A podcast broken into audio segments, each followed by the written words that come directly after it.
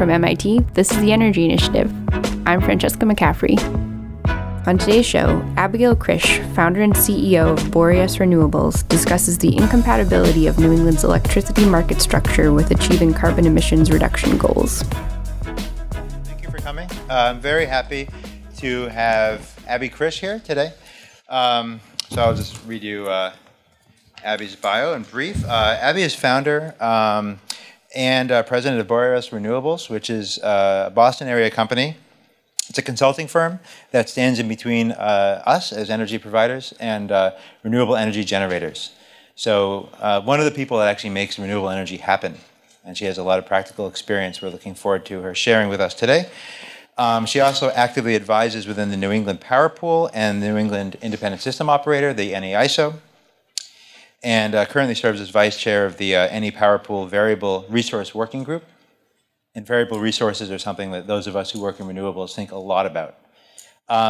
She holds a Master's of Engineering and a Bachelor of Science in Engineering, both from Cornell. So without further ado, thank you, Abby. Great, thanks. Thank you very much, Rob, for inviting me to speak today. Is my volume okay? Can everyone hear me? Great, okay. Good. So I'll be talking about the New England wholesale electricity markets and why it is that they're basically incompatible, as I see it, with achieving the region's long-term carbon emission reduction goals. So sort of the usual disclaimer, these views that I'm going to talk about today are my own. They're no one else's. They're not my clients. Just sort of my observations that I've seen from working in the field. Also, another disclaimer that I like to start with when I talk about the energy markets, they're a bit complex. We're going to pretend we're in a frictionless vacuum here. I'm going to simplify things just to try to sort of focus in on some key ideas that I want to talk about today. So what I'll start by talking about the wholesale electricity markets in general. What are they? And then I'll talk about policy requirements that we have in the region to decarbonize. And then I'll talk through some things related to the energy market and then the capacity market. So wholesale electricity markets, the areas in this figure that you can see that are shaded, they are each a wholesale electricity market. In general, in each of these markets, there are regulated utilities that own the wire. So here, for example, that would be Eversource. There are then generators that are independently owned by independent companies. And those generators, those independent companies, compete in the wholesale electricity marketplace without any centralized planning. So instead of centralized planning, the market itself sends a signal to indicate when and where to build or retire power plants, and when those power plants that are built should either run at what levels or when they should sit idle. So the market is run by an independent entity that has no sort of ownership interest in any particular part of the market, called an independent system operator. And in New England, this is called the Independent System Operator of New England. So just for reference, the gray areas on this map are the areas that are still vertically integrated and don't have these competitive marketplaces. But for today, we're going to focus on that green market in the upper right, the New England wholesale electricity market. So for some background, some context on ISO New England, the market size is about 121,000 gigawatt hours of energy per year last year. It's made up of about 85% of that is supplied by generators located within New England. 43% or so of the total comes from fossil generation. About 42% of the total comes from either low or no carbon generation resources. And then a little over 16% comes from imports from neighboring regions, so either from New York, New Brunswick, or the majority from Quebec to the north. There's also, we have quite a bit of pumped storage hydro in New England. So when they're pumping water up the hill so that they can then provide energy later, that uses energy, and so that's added on here. You'll notice that until you add that minus 1.4% for the pumped storage hydro pumping load, we're over 100%.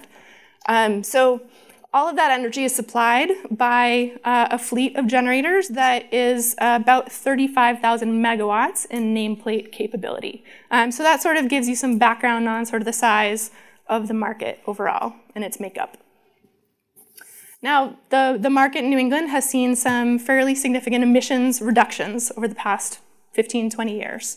In 2000, the ISO New England market, coal and oil provided 40% of the energy in New England.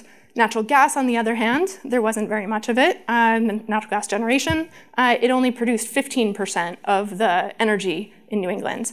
Fast forward to 2016, and coal and oil are down to 3% in that year, and natural gas is up to 49%. So a huge transformation in that time. And because of that, air emissions dropped pretty significantly. So the figure that you see to the right, the green shows the carbon dioxide emissions in 2001 at slightly different years. Carbon dioxide emissions in 2001 dropped to the blue bar in 2016. So fairly sizable drop in carbon emissions going from the coal and oil over to natural gas. So that's good. That's a good start. But it's not enough. We have 32 years left to decarbonize our electricity system in Massachusetts. So Massachusetts has the Global Warming Solutions Act, which requires, it's not sort of an aspirational goal, it requires greenhouse gas emissions from each sector of the Massachusetts economy, not just the electricity sector, to be 25% below 1990 levels by 2020. We're in good shape, based on what I showed on the last slide, we're in good shape to meet that target. That's not terribly concerning right now. But then in 2050, we have to be at least 80% below 1990 emissions levels. So how do we get there? That's a very sizable emissions reduction. We basically need to have a fully decarbonized or near fully decarbonized electricity sector by 2050. And it's also going to be a much larger electricity sector because in order to get to that 80%, we need to largely electrify the transportation and heating in Massachusetts as well. So much larger electricity market, almost no emissions can come from it if we're going to meet this, this requirement. And actually, it's not just Massachusetts, it's New England as a whole. So every state in New England has a similar emissions reduction target. So the dark gray are legislatively binding mandates, the light gray are targets that don't have the same binding nature, but we're going in this direction, right? All of New England has similar targets for massive emissions reductions around 80% from 1990 levels by 2050. So 32 years sounds like a lot of time, plenty of time. You know, we just need to deal with the system now, the market and reliability now, and we'll figure out how to decarbonize in the future. We'll get there. It's actually, in the electric world, 32 years is not actually that much time. So in 2010, ISO New England, the grid operator here, the market operator, they did a study. They looked at which generators on the system were coal and oil-fired generators on the system were at risk for retiring. They wanted to know sort of what risks do we face in this market. And they found that there are about 8,300 megawatts of coal and oil-fired generation at risk of retiring because of their age, because of economic trends. And those plants at the time were between 32 and 58 years old. So these are long-lasting assets. If you invest in a gas plant or a pipeline or infrastructure related to them today, the expectation is that it will be around for 30, 50, 70 years from now. So if we have to decarbonize by 2050, I think that raises a question about whether we should be building more fossil fuel infrastructure today. So just for sort of a sense of what's happening on the system, from 2013 to 2021, about 3,600 megawatts of that at-risk generation has either retired or committed to retiring by 2021. And in addition, about 1,300 megawatts of nuclear has either retired or committed to retire. So altogether, that's about 10% of the New England generation fleet. There's a big turnover happening already and a big opportunity to be replacing these outgoing resources with clean energy sources. But when I look at the current markets, that's not what the current markets are doing. That's not what the current markets are driving us towards. And that's what I'll be talking about. And so I said previously, you know, we've seen a big growth in gas-fired electricity production and emissions reduction, but I said that, you know, that doesn't make sense to keep doing. Why not? It's not going to get us to that 80% emission reduction goal. So the 2016 ISO New England emissions rates are shown here. You can look at it. You can sort of cut the data a couple different ways. The average emissions were 710 pounds of carbon dioxide per megawatt hour of electric energy produced.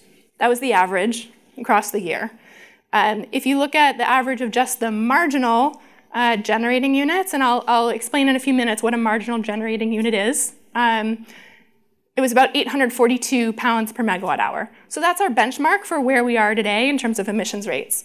Then you look at emissions rates for new efficient natural gas-fired power plants. So the last one to reach commercial operation in New England was the Clean Combined Cycle Plant in Connecticut. And its emissions rate reported in 2016 was 850 pounds per megawatt hour. So that's not really lowering our average emissions by adding a plant like that. Footprint Power Combined Cycle Plant in Salem, Massachusetts. It's under construction now. As I understand it, it's basically the most efficient combined cycle plant out there. Its projected emissions rate, depending on how it operates exactly, is about 835 pounds per megawatt hour. So it's a little bit lower, but again, this isn't getting us to 80% emissions reductions, right? There's diminishing returns at this point where we are to adding more gas to the system. So really, if we're going to meet these emissions reductions requirements, we need to reduce demand for electricity, and we need to transition to producing more or actually eventually nearly all of our electricity with low or no carbon resources. So let's talk about that. So energy efficiency, that's the first step, reducing the total demand on the system. New England states are very aggressive on this, and they spend over $1 billion a year on energy efficiency measures. I don't know if any of you own your home or rent a home, and if you haven't had your Mass Save Energy audit yet, I highly recommend it. They'll give you free light bulbs, they'll help you insulate your house. That's all part of these energy efficiency programs. And the result of them is what we see here. So the gold trend line that you see there, the solid gold is the gross total demand for electricity in New England, starting in 1990, going up to present. And you know, it's been climbing. And then the projected demand over the next 10 years continues to climb. But that's gross.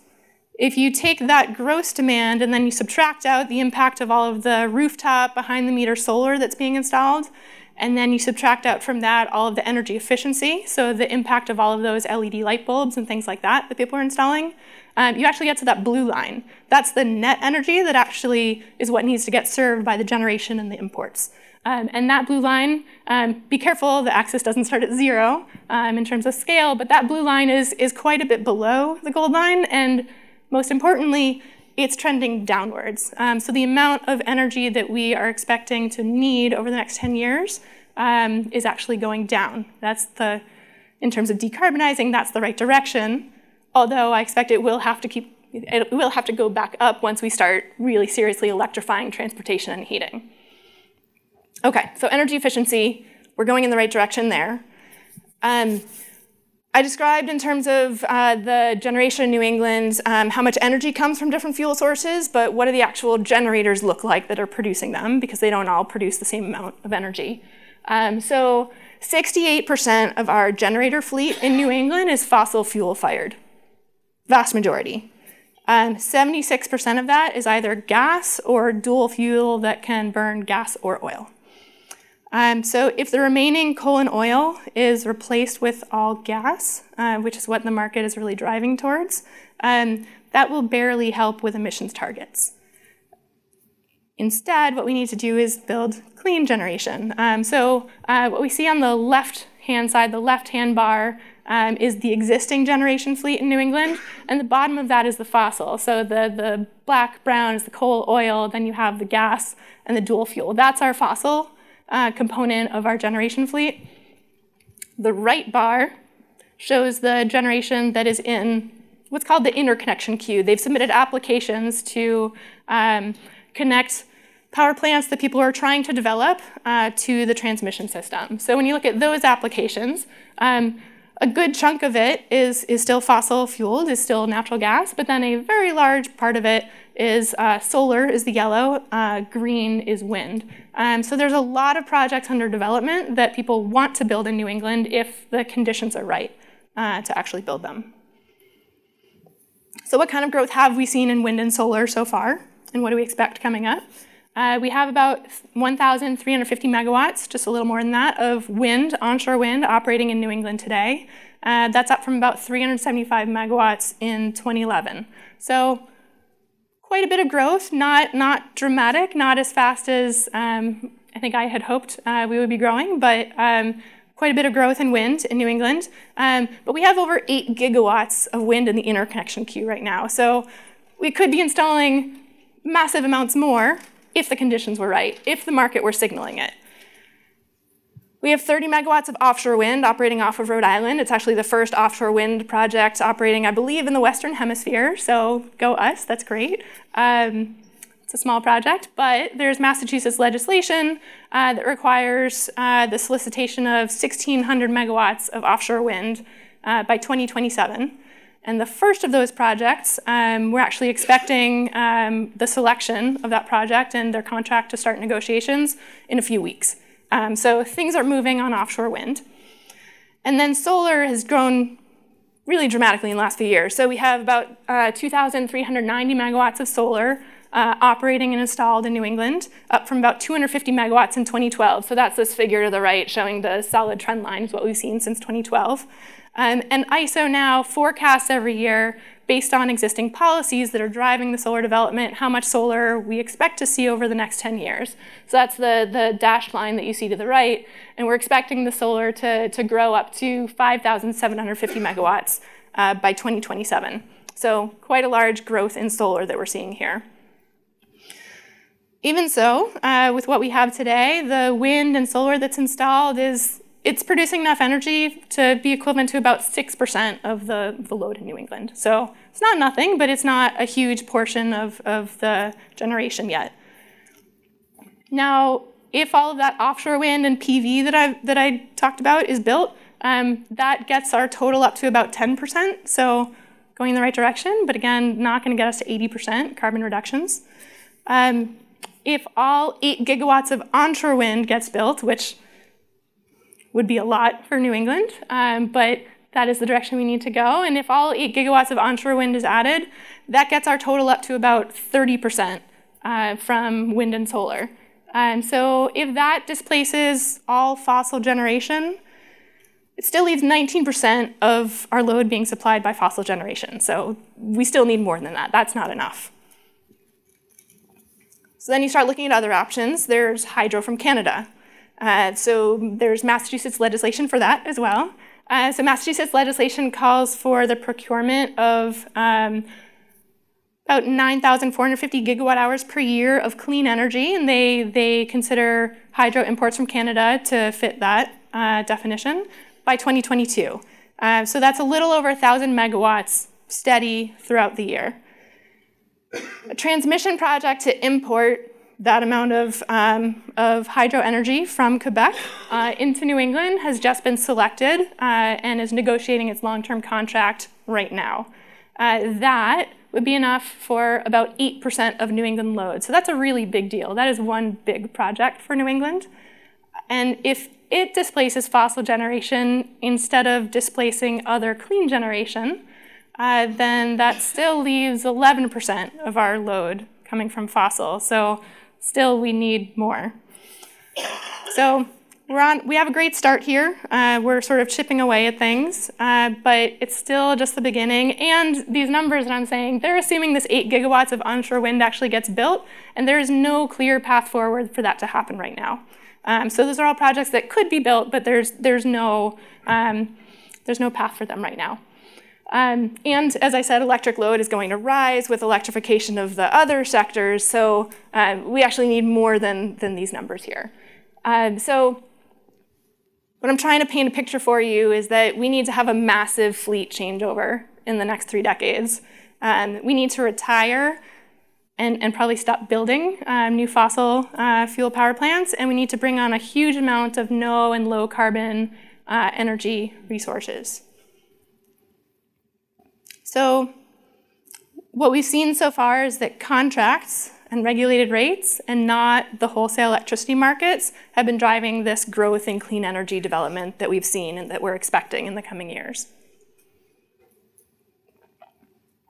I'm not aware of a single wind or solar project that has been built in New England without a long-term contract or a regulated rate supporting that project. I don't know a single project that has looked at the wholesale electricity market and said, yeah, I'll invest my money in this and I'll see if I make my money back. That's not what's happening.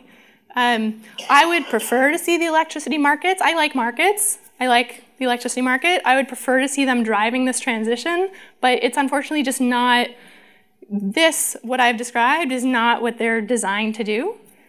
So it won't send the price signal for the entry of these clean energy resources. It's actually sending counterproductive signals saying that we need to be building more gas. And yet, our policy requires that we decarbonize. So the growth of these clean energy resources has to keep continuing. Whether the market is doing it or not, it has to keep continuing to meet our public policy requirements. So something's not sort of matching up here. This is actually a dominant discussion at ISO New England and nationally in how markets and public policies interact with each other and how the markets can, sort of the catchphrases are either accommodate or achieve public policy goals, or whether they should do either of those things. And either we figure this out, or I'd say the markets will be gone in under 32 years. Because something's not matching up. So now I'm going to transition, now I've given that background, to talking about the electricity markets and why it is that I say that they're not working for these clean energy resources and this transition. So there are three key components to the wholesale electricity markets. There's an energy market, which in 2016 was a little over $4 billion in New England. And that's the price that gets paid for actual energy, electric energy that gets produced, so dollars per megawatt hour of energy produced. There's a much smaller reserves market, which is about $0.1 billion in that same year, which is a price paid for the ability to produce energy in a short amount of time, so we're talking 10 minutes, 30 minutes. In case there's a contingency on the system, if we lose a power plant, if we lose a tie line to a neighboring market, these power plants, these resources are able to step in very quickly to make up that power. They're sort of the backup supply that's available. So they're paid to just sort of sit there and be available. And then there's the capacity market. So the capacity market fluctuates pretty significantly, but in 2016 it was a $1.2 billion market. So the capacity market pays a price for a commitment that resources make to be able, to be available to provide energy and reserves multiple years into the future. So it's not paying for the actual energy production, it's just paying for the commitment that your resource will be available to produce energy to meet demand in the future, to make sure that we have enough resources to keep the lights on to meet our peak demand. So the intent of the wholesale electricity market and all of these different pieces of it is to use competition to procure and operate the most economically efficient resource mix that we can, subject to maintaining reliability, right? So I'll gloss over the reliability piece, but all of this is always subject to reliability and actually keeping the lights on. And then some background on economics of fossil generation versus carbon-free generation. In general, a new natural gas-fired generator is, this is all relative here, but inexpensive to build. It has low capital costs, but it is expensive to run. It has to pay for its fuel, so it has a high cost to operate and produce energy. In comparison, flip that. New carbon-free resources are higher cost to build, higher capital costs, but generally they are low cost to run or even free to run because they don't generally have to buy their fuel. Now let's look at the energy market and energy market pricing. So the way this works, it's a competitive market. Each supplier that wants to offer energy into the market offers its variable cost of producing energy. So it's fixed, its capital costs to just be available on the system. They don't get to offer that into the energy market. They're just offering their variable costs of producing the next megawatt hour. If their fuel is free, if they're a wind plant, for example, then they basically have no variable cost. They would offer a price of zero. If they're receiving maybe a production tax credit that pays them a tax credit for each megawatt hour that they produce, then maybe their marginal variable cost of producing electricity is actually negative because they're getting paid something from something other than the energy market. So the ISO New England auction for energy will take all of these offers that have come in from all of the different suppliers and select how much energy each different supplier should produce based on their offer costs. So they'll take the lowest price offers first. They'll sort of line them all up and take the lowest price offers first until they have chosen enough energy supply to meet the demand, and then subject to sort of physical and reliability constraints. And then the last offer accepted, that sets the clearing price for the auction. So this process is called economic dispatch. And it's a uniform clearing price auction because that last offer accepted sets the price that all of the accepted offers get paid. So even if you offer zero into the market, if a natural gas plant sets the price at $50 per megawatt hour, you'll get paid $50 per megawatt hour. So I'd like to walk through an example, a very simplified example of an energy auction to show you some things that happen in it. So let's imagine now that we have two generators in our system. So we have generator A and generator B. They're the only generators on our system, and we have 100 megawatt hours of load in a given hour. So generator A is offering 50 megawatt hours at $100 a megawatt hour. It's a fairly expensive generator. Generator B is a little less expensive. It's offering 70 megawatt hours at $80 per megawatt hour. So we have 100 megawatt hours of load. We take the lowest cost offer first. So generator A is selected for, so all 70 megawatts, megawatt hours of the less expensive generator B get selected, and then only 30 of the more expensive generator A get selected. And because generator is the last offer accepted, it sets the price for both of them at $100 per megawatt hour. So that's how the market has historically worked in the past, except with hundreds of offers instead of two. So let's look at costs and profits here. So let's look at the production costs first, based on the megawatt hours that were selected and the price that each of them offered, which should have been their variable production cost. Generator A had a cost of $3,000. Generator B had a cost of $5,600. Now, what did they get paid by the market? So the market clearing price was $100. So generator A gets paid $3,000, and generator B gets paid $7,000 from the market, which means that generator A made zero profit. Right? So it set the price at its cost. It breaks even, but it doesn't make any profit. It was what's called the marginal generator, the marginal unit. Generator B, on the other hand, it makes $1,400 in profits because it was inframarginal. It was below the marginal price. So now let's add a third generator, a clean energy resource with free fuel that's offering $0 per megawatt hour into the market. So we'll stack our offers up in low to high price order. And now let's imagine that we have 40 megawatt hours being offered by this clean energy resource. The market only needs 60 megawatt hours from what's now the more expensive generator B, which is less than the prior example, and we don't need any energy from generator A. So now generator B has become the marginal unit, and it's setting the price at $80 per megawatt hour. So again, let's look at costs and revenues here. So generator A went from being the marginal unit and earning no profits to not running at all, being out of merit, and also earning no profits. So It's sort of indifferent to the situation. Generator B went from being inframarginal and earning $1,400 of profits to now being marginal and earning $0 in profits, so it's not particularly happy with the situation. Generator C, our new clean energy resource, it's inframarginal and it earns $3,200 in profits because there was a big difference between its costs and the clearing price in the energy market. So with low levels of renewables in the market, like what we have today, what we've seen so far, these renewable generators that come into the market can earn very large profits in the energy market to pay for their fixed costs to build these projects.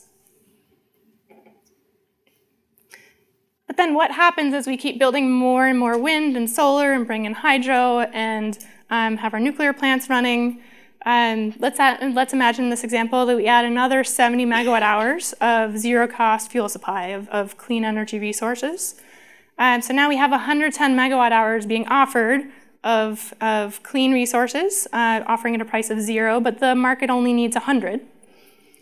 So nobody earns any profits in this energy market, right? The market price gets set at $0 because the clean resources are marginal. These clean energy resources, C and D, they're not losing money, but they're not making any money either. They're not earning any profits that they can use to pay off their fixed costs of actually building their project. So they're not particularly happy with this situation. So, and in a clean energy future, what do the energy market profits look like? So today, natural gas is marginal and sets the price in the energy market about 80% of the time. So almost all the time, natural gas is setting the price for everyone. This chart on the right that you see shows, in green it shows the natural gas price, and in blue it shows the wholesale electricity market price. And they're almost right on top of each other. So natural gas, which is quite volatile in price, is driving the cost of energy. The more fossil fuel resources we add to the system, the more often they're going to be setting the marginal price in the market at $0 or maybe even at negative prices. So if solar is marginal when it's sunny, if wind is marginal when it's windy, if nuclear is marginal in the middle of the night, there's very little money left in the energy market, and possibly no money left in the energy market and no profits for anyone in the energy market if you take this far enough, which is where we need to take it to meet the legislative requirements. So if there's no money in the energy market anymore, how do you pay for new power plants? How do you finance power plants? How do you keep existing power plants going? And if there's no money in the energy market, what's your incentive to actually produce energy? What's your incentive to do your preventive maintenance on your system? To actually run when you're called on, to staff your plant appropriately if there's no money to be made? That's a question for another day, but that is an issue. So I want to focus on the question of how do you finance your power plant if there's no money in the energy market anymore because the marginal cost keeps getting set at $0. So that brings us to the capacity market. So in New England, we have what's called a forward capacity market, FCM for short. And the FCM procures resources with sufficient capability to meet the forecasted peak demand for energy and reserves about 3 years into the future. So this is a market that makes sure we have enough resources available in the future to meet demand in the future. Like the energy market, it's a uniform clearing price auction, and the forward capacity auction happens once a year. So new resources that come into this auction, they offer their price that they need in the capacity market in order to be built, and then they can actually lock in that price that they get in that first year. They can lock that price in for 7 years if they want, up to 7 years. And the whole point of this market and the whole point of that 7-year price lock is that is a financeable market commitment. So that is enough revenue that they can go to a bank, they can go to a lender and get financing to actually build their generator. That's the point of this market. Existing resources come into this market as price takers. They just take whatever the price is each year, and that's enough, that's supposed to be enough to cover their fixed costs of keeping their generator up and running. But If it's not, then they might withdraw their offer and what's called delisting from the market. So if the market price is too low and is not covering their fixed costs, then they would delist and withdraw their offer of capacity from the market and either mothball their plant for a while or retire it completely. So this market is really intended to drive those investment decisions in building new plants or deciding when it's time to retire existing plants. It's meant to provide the missing money to cover those fixed costs that aren't covered by the energy and ancillary services markets. But again, like I've been saying, the price signal from this capacity market, which is really what's supposed to be driving these investment decisions and determines what our fleet is supposed to look like in the future, it is driving us towards building more gas, not building more clean energy resources. And there are multiple aspects of the FCM design that are causing this, and they're working against the very policy requirements that we have to decarbonize our system. So I'll talk about a few of those aspects of this market and why they're sort of fighting these public policies, or how they are. So the first is that the capacity market, it's really complex, it's very risky, and it's getting more so every year. And that's why I have a job, so in one sense, that's nice. But that's not what I'm in this for, right? So it's very complex, it's very risky. For a large generator, it's fine. They can invest in figuring out how this market works and figuring out how to manage the risk in the market. But if you are a very small distributed generator, the cost benefit of trying to deal with this market versus just foregoing that revenue, it's not obvious that it's worth it to even bother to participate in the market if you're too small. And so there's actually significant build out happening just outside of the capacity market. So this figure over here shows ISO New England's projection, again, of the solar build out that's expected to happen over the next 10 years, cumulative. So the orange bars there, that's your rooftop solar in New England. So that's your behind the meter solar, and it's actually what it's doing, it's reducing demand. Like I talked about earlier. And that reduced demand is reducing the amount of capacity that the capacity market needs to purchase. So it's getting recognized in the market that way without actively participating in the market. The gray bars on the bottom, if you can sort of squint and see them, those are the solar projects that are actually participating in the capacity market, that are offering and getting commitments and supplying their capacity towards the need that we have in New England. The green bars between the two, that's the solar that is completely ignored by the capacity market. It's neither reducing load and reducing the amount of capacity we need to buy, nor is it actually actively participating in the market and getting recognized by the market. So by 2026, ISO New England projects that there will be 1,250 megawatts of solar, that's AC nameplate, built in New England that is completely outside of the capacity market. And we look at the capacity value of that, that's equivalent to 500 megawatts of capacity market value, because solar doesn't produce at full output all the time. 500 megawatts, that's a large gas plant, right? So that's a large gas plant that the market is going to say, we need to build to meet our demand for capacity, or that's a large gas plant that is going to want to retire, that the market is going to say, we can't let it retire because we still need it, even though actually we have the solar there, it's just being ignored by the market. So that's a tricky one to figure out, but it's a reality of what's happening. I get a lot of solar projects that want me to help them with the capacity market, and the first thing I say is, how big are you? And most of the time, the answer has been, it's not worth it. Sometimes if they're big enough, it is. And more, these projects are getting bigger, so more of them are getting in, but it's still, it's not clear that it makes sense for most of them. So that's sort of a byproduct of just sort of the market is complicated and risky. But then there's some actual fundamental market design features that are intended to keep clean energy resources out of the market. So one of them is called the minimum offer price rule, MOPER for short. And so this gets a little wonky and into the weeds, but I'll try to explain what it's there for and what it does.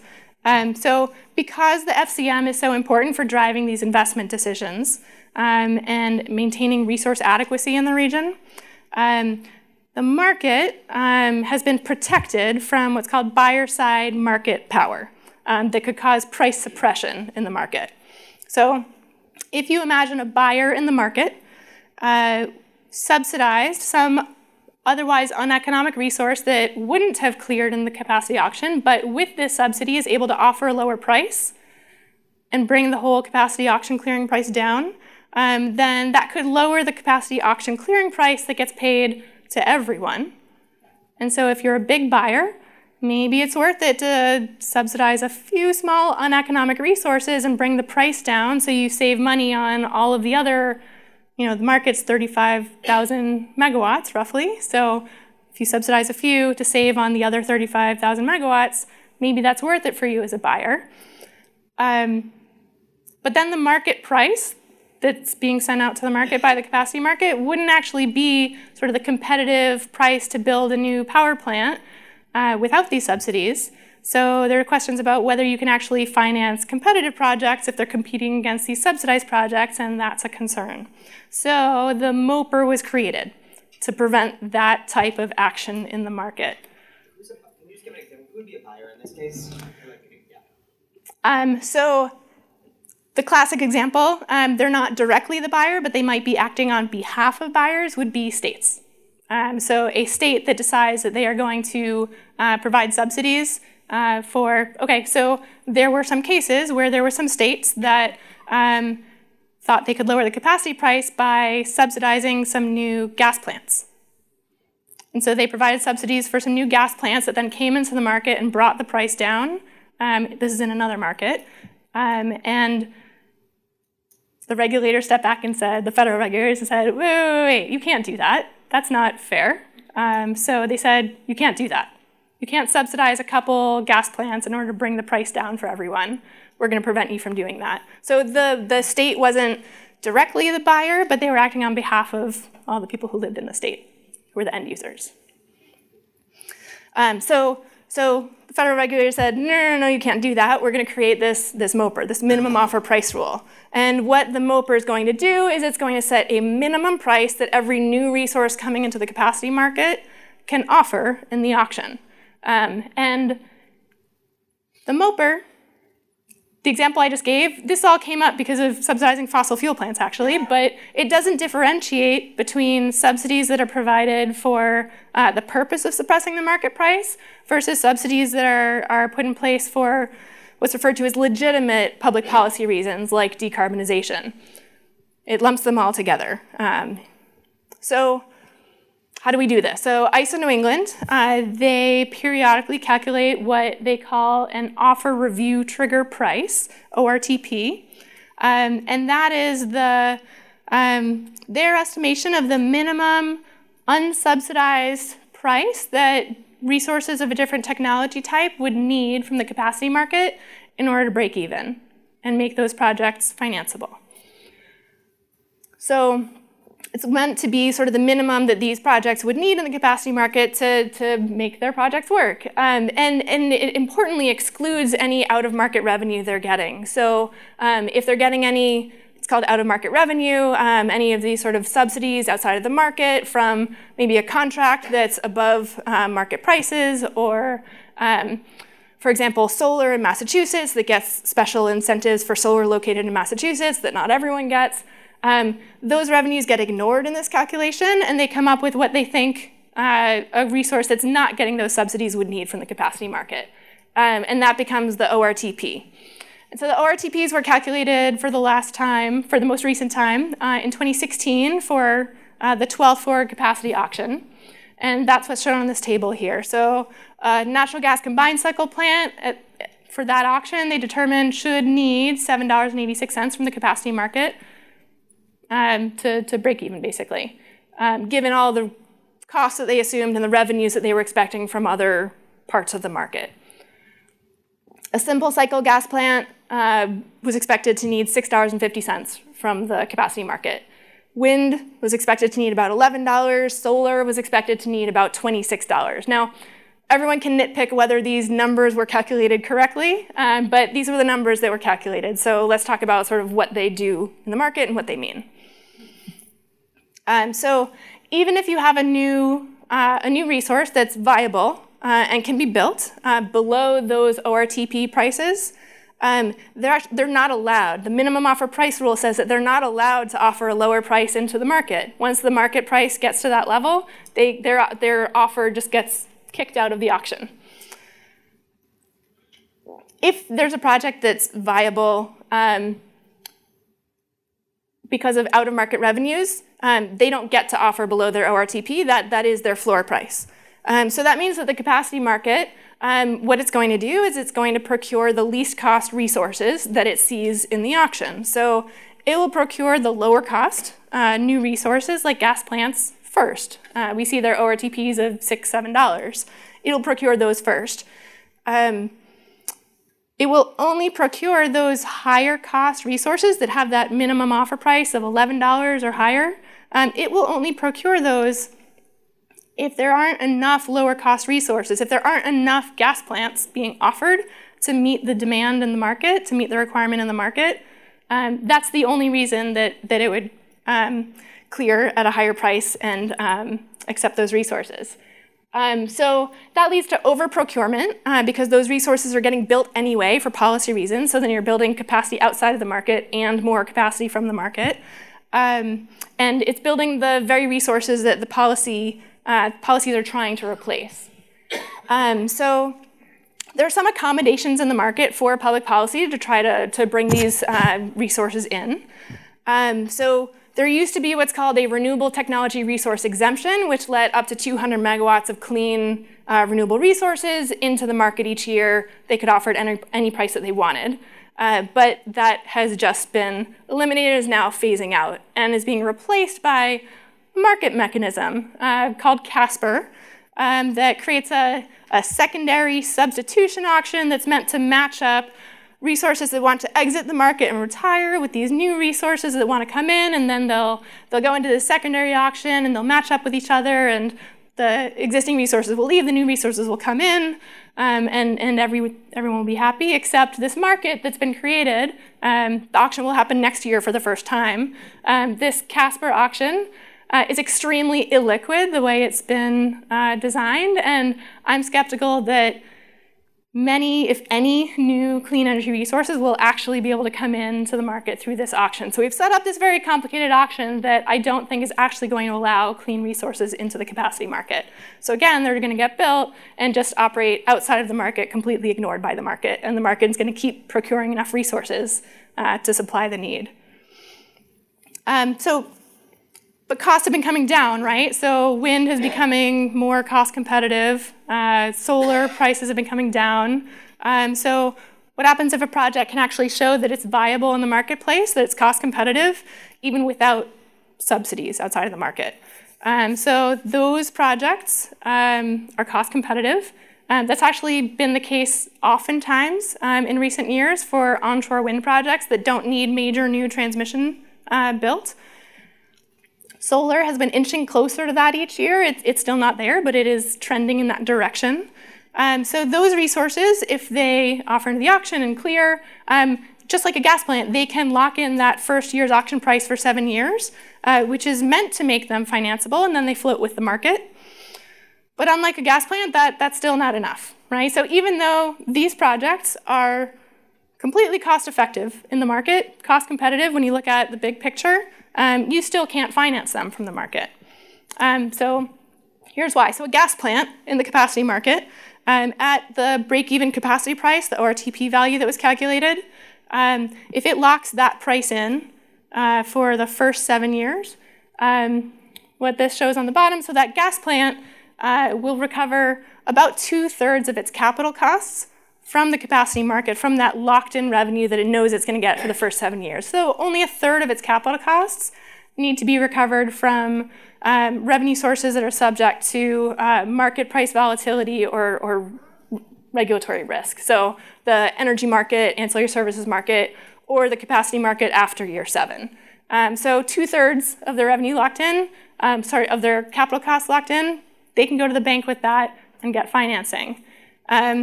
Wind and solar, on the other hand, even if the market were to clear at their break-even cost, so they're cost effective at that point, they're only earning 10 to 16% of their capital costs from the capacity market that are locked in. I can't go to the bank and say, I know I'm going to be able to pay you back 10% of this. Will you lend me the money? That's not going to fly. So even though these resources are becoming more and more cost effective, even though some of them are completely cost effective and competitive now, and may even be the low cost resource, they still need a contract. They still need a contract outside of the market because the market isn't giving them what they need to actually get the loan to finance and build their new clean energy resource. They're not necessarily more expensive, but they don't have any market certainty from the market the way that a gas plant does, or the way a gas plant could. And then let's take it a step further now. So I talked earlier about what happens if we sort of get to that 80% reduction in carbon emissions and there's no profits left in the energy market, right? These resources are making most of their money in the energy market today. So what happens if there are no profits in the energy market? So these zero fuel cost resources, the price disparity in the capacity market gets even larger because they have no revenue left in the energy market, so they need to get all of their costs paid for by the capacity market. So if you take that same financial model that ISO used to create the ORTPs and you zero out the energy market revenues, leave everything else untouched, you come up with what's shown here. So the simple cycle gas plant with energy market revenues that are expected, the ORTP was $6.50. If we assume no energy market revenues whatsoever, they only need $6.75. Right? They're not really depending on the energy market to finance that project. It's the capacity market, and so it doesn't change very much. But the wind and solar, wind goes from $11 to $55. Solar goes from $26 up to $68. So now if you imagine a capacity auction like this in the future where you have gas plants being offered at $6 and wind being offered at $55, the market's not going to buy the wind. It's going to buy the gas. So people talk about carbon pricing. If we just had carbon pricing, it would fix this problem, right? And it maybe temporarily, for a few years, it'll fix the problem. So you put carbon price on carbon. The fossil plants, they have a higher cost now to operate. When they're marginal, it raises the energy market price. And so the clean energy resources make more money when they operate because the price for energy is higher. But it's only temporary. What happens when those clean energy resources that don't have a cost for carbon emissions, when they start setting the marginal price for energy, the carbon price doesn't do anything for them, and we still end up with a zero price for energy. So carbon pricing, maybe it's a temporary fix, maybe it's a temporary Band-Aid, but it doesn't solve what I'm talking about here. There are a lot of other ideas for sort of achieving public policy requirements through the markets. So one option is recognizing the actual policy requirements as explicit constraints in the auction, right? So you take this clearing algorithm that's been written for the auction, and you put in as a hard constraint that it needs to purchase a fixed amount of clean energy resources or no more than a certain amount of fossil resources. The market can clear against that constraint, and it will procure the right sort of mix of resources to meet that requirement. But who determines what that requirement is? We have a 6-state market here, right? So there's a California market, there's a New York market. Those states get to decide their requirements, and maybe they can put them into their markets. But here we have 6 states sharing one market. Which state's policy goes into the market? How do you reconcile who pays for any increased costs or savings that might occur based on trying to implement policy through the markets? The states do not see eye to eye on this. It also raises states' rights issues. So the ISO New England market is a federally regulated market. I don't know if anyone here thinks the states are ready to cede implementation of their public policies to the federal government. I don't think they're there yet. So we hit a roadblock there. So wrapping up, the energy market has less and less money in it as we really move towards decarbonization, which is what we need to do. And even if it did have more money in it, it's too volatile to provide financing anyway for new clean energy resources.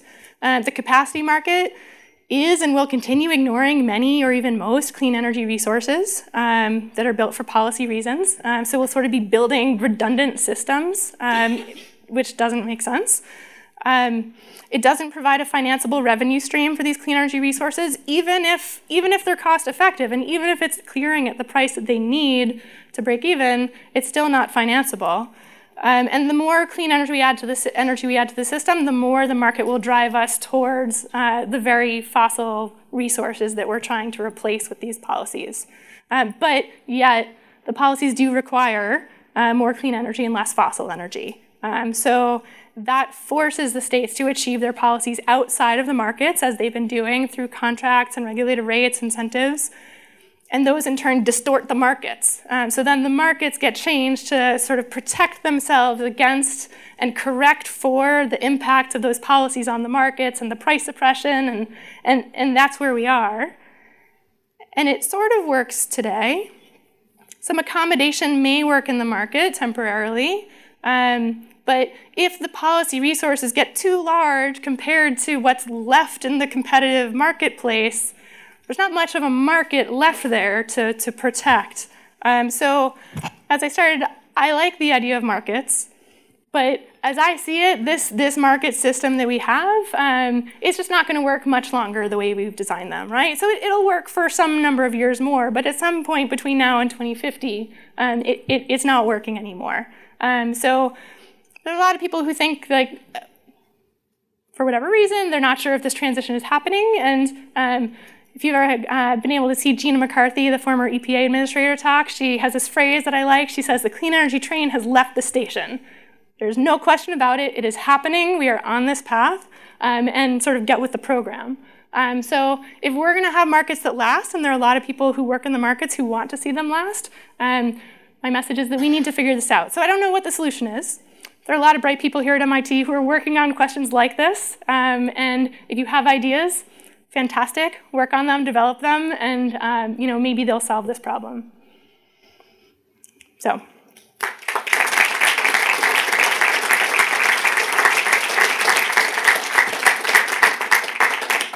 right, so thank you, Abby. That was great. I mean, really walking us through the real world implications of some very, at least to a boffin like me, arcane market factors. We have time for a number of questions, so. I saw maybe back there was the first visible hand to me. I'm kind of staring into the light, so if I miss you, Dave.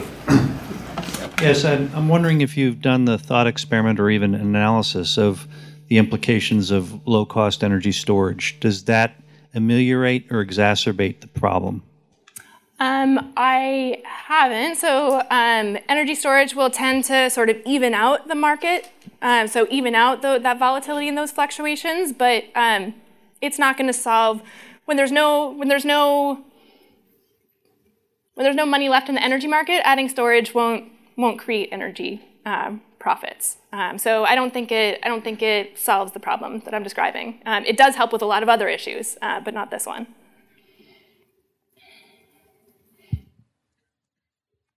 Does ISO New England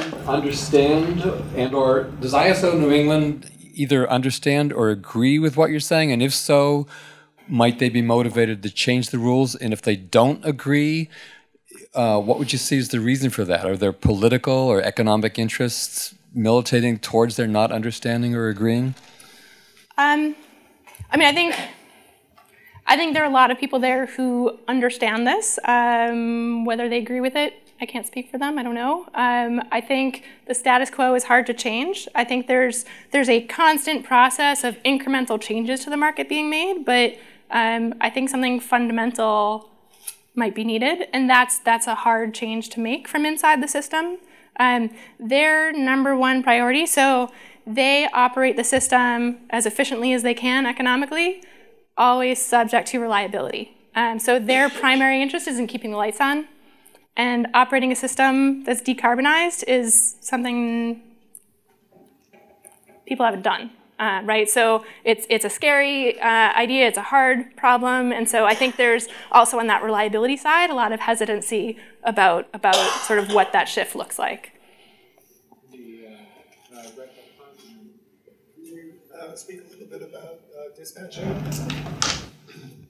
Anything in particular about it? The ordering of dispatching, because I've seen finances of wind farms get kind of messed up by being shut down at times they weren't expecting. Yeah, so the economic dispatch process, as I described, so all the suppliers will offer their marginal costs of producing energy into the auction, and the auction will take the lowest cost offers. Is there chalk here? So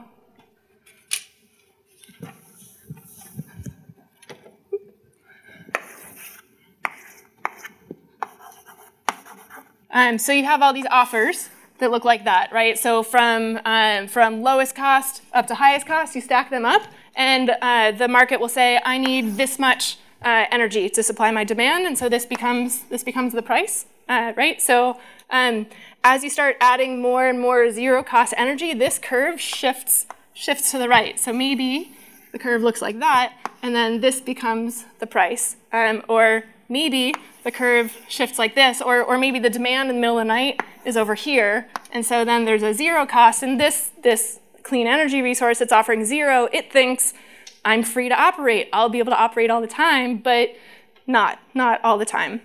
So if you have more of this zero cost resources available than the demand on the system, some of them are going to get shut down.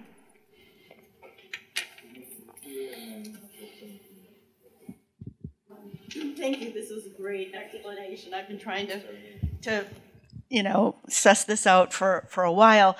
I know this is about ISO New England, but do you have an opinion about some of the other multi-state markets, and have they been able to address this at all? Like PJM or MISO? Everyone is trying to figure this out right now. Everyone has a slightly different approach to it, but everyone is trying to figure this out right now, and nobody has an answer yet.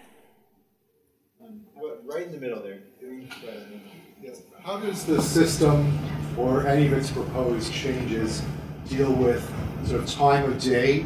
So, for example, you could have, all the renewable energy you need in the middle of the day, but that still doesn't do anything for sort of, peak evening period, right, or getting you through the night. Right. There are a few ways to address that. One is storage, as somebody else asked about, to shift it around. There's a small amount of storage on our system, but not enough to sort of shift everything around. One of the ways you deal with that is fuel diversity, right? So in a system of looking at clean energy resources, generally, wind and solar are complementary to each other, and then hydro can be used to sort of fill in the gaps and firm things up. And the more diversity you have of resources, both in technology type and geographic dispersion, so that when a wind front comes through or when a cloud mass comes through, it doesn't hit all of the solar panels at the same time. That helps with the types of issues that you're describing. So this is based on not having storage for the energy that's, yeah. So this is based, I'm assuming, on the fact that right now we don't have large storage capability for renewable sources like wind and solar. We do have storage solutions coming down the pike, as the expression goes. Yep. And wouldn't that change the picture and make the pricing different? Because now, as a supplier, I couldn't know what my capability is to provide without having to guess on what the weather's like. Yeah, so what I was describing here, there are many issues that storage does solve, but what I was describing here is not solved by storage. So at the point where our system is almost entirely made up of resources that have zero cost to actually operate and produce a megawatt hour, if you can store some of that and provide it another time, like there's no money at any time of day, or basically no money at any time of day, so shifting it around, which is what storage can do, doesn't solve that problem. But as a business guy, if I look at it from that point of view, I know with storage what I can provide and what I can supply, and guarantee that I can do that. So when I go for financing, I can go and I can say, I have the capability of supplying reliably X number of megawatts, and I know that it is there because here's what we have. Yeah, so what he was asking was, if I'm storage and I know what I can produce, I can provide reliable supply, can I go and get financing with that? And only if you're getting paid for it, right? So what are you getting paid for that? If you're getting paid the energy market price of zero, no. If the market changes and provides you a price signal and provides you profits or revenue for that service that you're providing, then yes, you can go and get financing and build that storage. But that's part of the problem, that the markets that we have right now don't necessarily properly value that and properly pay for that. So I'm getting the price signal that we should have time for maybe one more question, and then so who's really been waiting a long time? Right up in there. You have been waiting quite a long time. So in the light blue shirt. Thank you so much for the presentation. That was really excellent. So, why can't renewables just bid their levelized cost of electricity? Is there a regulatory requirement? Okay, so that was really simple. You want to take another question from someone else, perhaps? But or why don't we design a system where they're permitted to bid their levelized cost of energy? Obviously, there's challenges in forecasting that based on how many megawatt hours you'll actually be able to provide over the lifetime of the project, but that seems like a solution. So the main problem here is that the marginal cost isn't actually the only price signal that we need, or the primary price signal that we need. So the simplest solution seems to me to be to shift it to a market where the price signal is based on a levelized cost of energy rather than the marginal cost. Thoughts? Yeah, so you get into difficulties there. So let's say your levelized cost of energy is just below or just above, what the market price is, and maybe you'd rather, you've already built your plant, right? And you're trying to recover your costs, and so why not shift your offer just a little bit below the market price so you can actually produce your megawatt hour and operate so that at least you're recovering some of your costs. But then the next guy, they're going to shift their price a little bit below that, and everyone's just trying to shift. So then you end up back down at sort of what's my break-even point, where if I produce this megawatt hour, I'm going to lose money. So that's what ends up happening with that. Yeah. But if you look at it on a long-term basis, you look at the requests for proposals that the states run for long-term contracts, that's kind of what they're doing, but on a long-term basis, right? So this RFP that Massachusetts just ran that selected this import from Canada, there were over 8 gigawatts of resources bid in to provide. They were looking for just over 1 gigawatt of energy. So over 8 gigawatts of resources bid in for a 20-year contract, I think it is. So they're all trying to give the most competitive price that they can for what they actually need to build their project. So in some ways, maybe that's our market, But that's out of the market, and that's a state contract separate from these wholesale markets. But that's sort of what you're talking about. Thank you. So I'm afraid this has been great. Thank you for coming. Thank you, Robin. Thank you. This talk was made possible with support from IHS Market. Show notes and links for this episode are at energy.mit.edu/podcast. Tweet us at MIT Energy with your questions, comments, and show ideas. And subscribe and review us wherever you get your podcasts. From the MIT Energy Initiative, I'm Francesca McCaffrey. Thanks for listening.